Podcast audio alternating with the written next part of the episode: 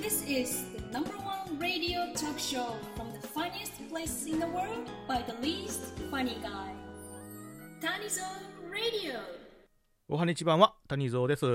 えー本日はですね、えーちょっと企画のトークにちょっと乗っかってね、やってみたいと思います。えードラえもんチャレンジ2021ということで、えー翔ちゃんとまよさんがね、共同企画されてる企画になります。えー最高のね、ドラえもんを探せ、ドラえもんチャレンジ2021ということで、ルールは4つ。1、トーカーさん、リスナーさんが思うドラえもんのモノマネをする。その2、内容は自由。その3、制限時間は30秒。その4、ドラえもんチャレンジ2021というハッシュタグをつけて投稿してください。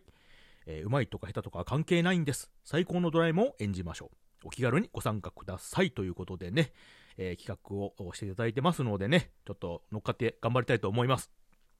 はい。えー、だから早速ね、だらやりますね。えっ、と、まずね、そしたら、えー、のび太がジャイアンにやられて、ね、あの、道具をねだるといういつもの定番のパターンでいきますね。しょうがないな、のび太くんは。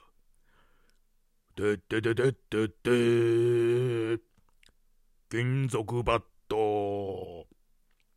これでジャイアンをフルスイングだ。こんなんでしたっけ？ドラえもんって。えーっとね、うん。いや、多分ね、合ってる。うん、方向性は合ってるはず。うん。とね、もうもう一個ね、言いますわ、ほんなら。えーっと、じゃあ、のび太が、あの、空を飛びたいって時にね、あの、ドラえもんに道具をおねだりするパターンでいきましょうかね。またかい、のび太くん。しょうがないな。てってててってってヘリコプター。バタバタバタバタバタ。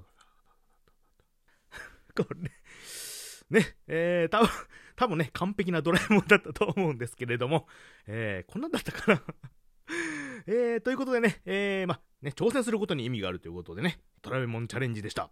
はい。皆さんもね、ぜひ挑戦してみてください。はい。それでは、えー、ありがとうございました。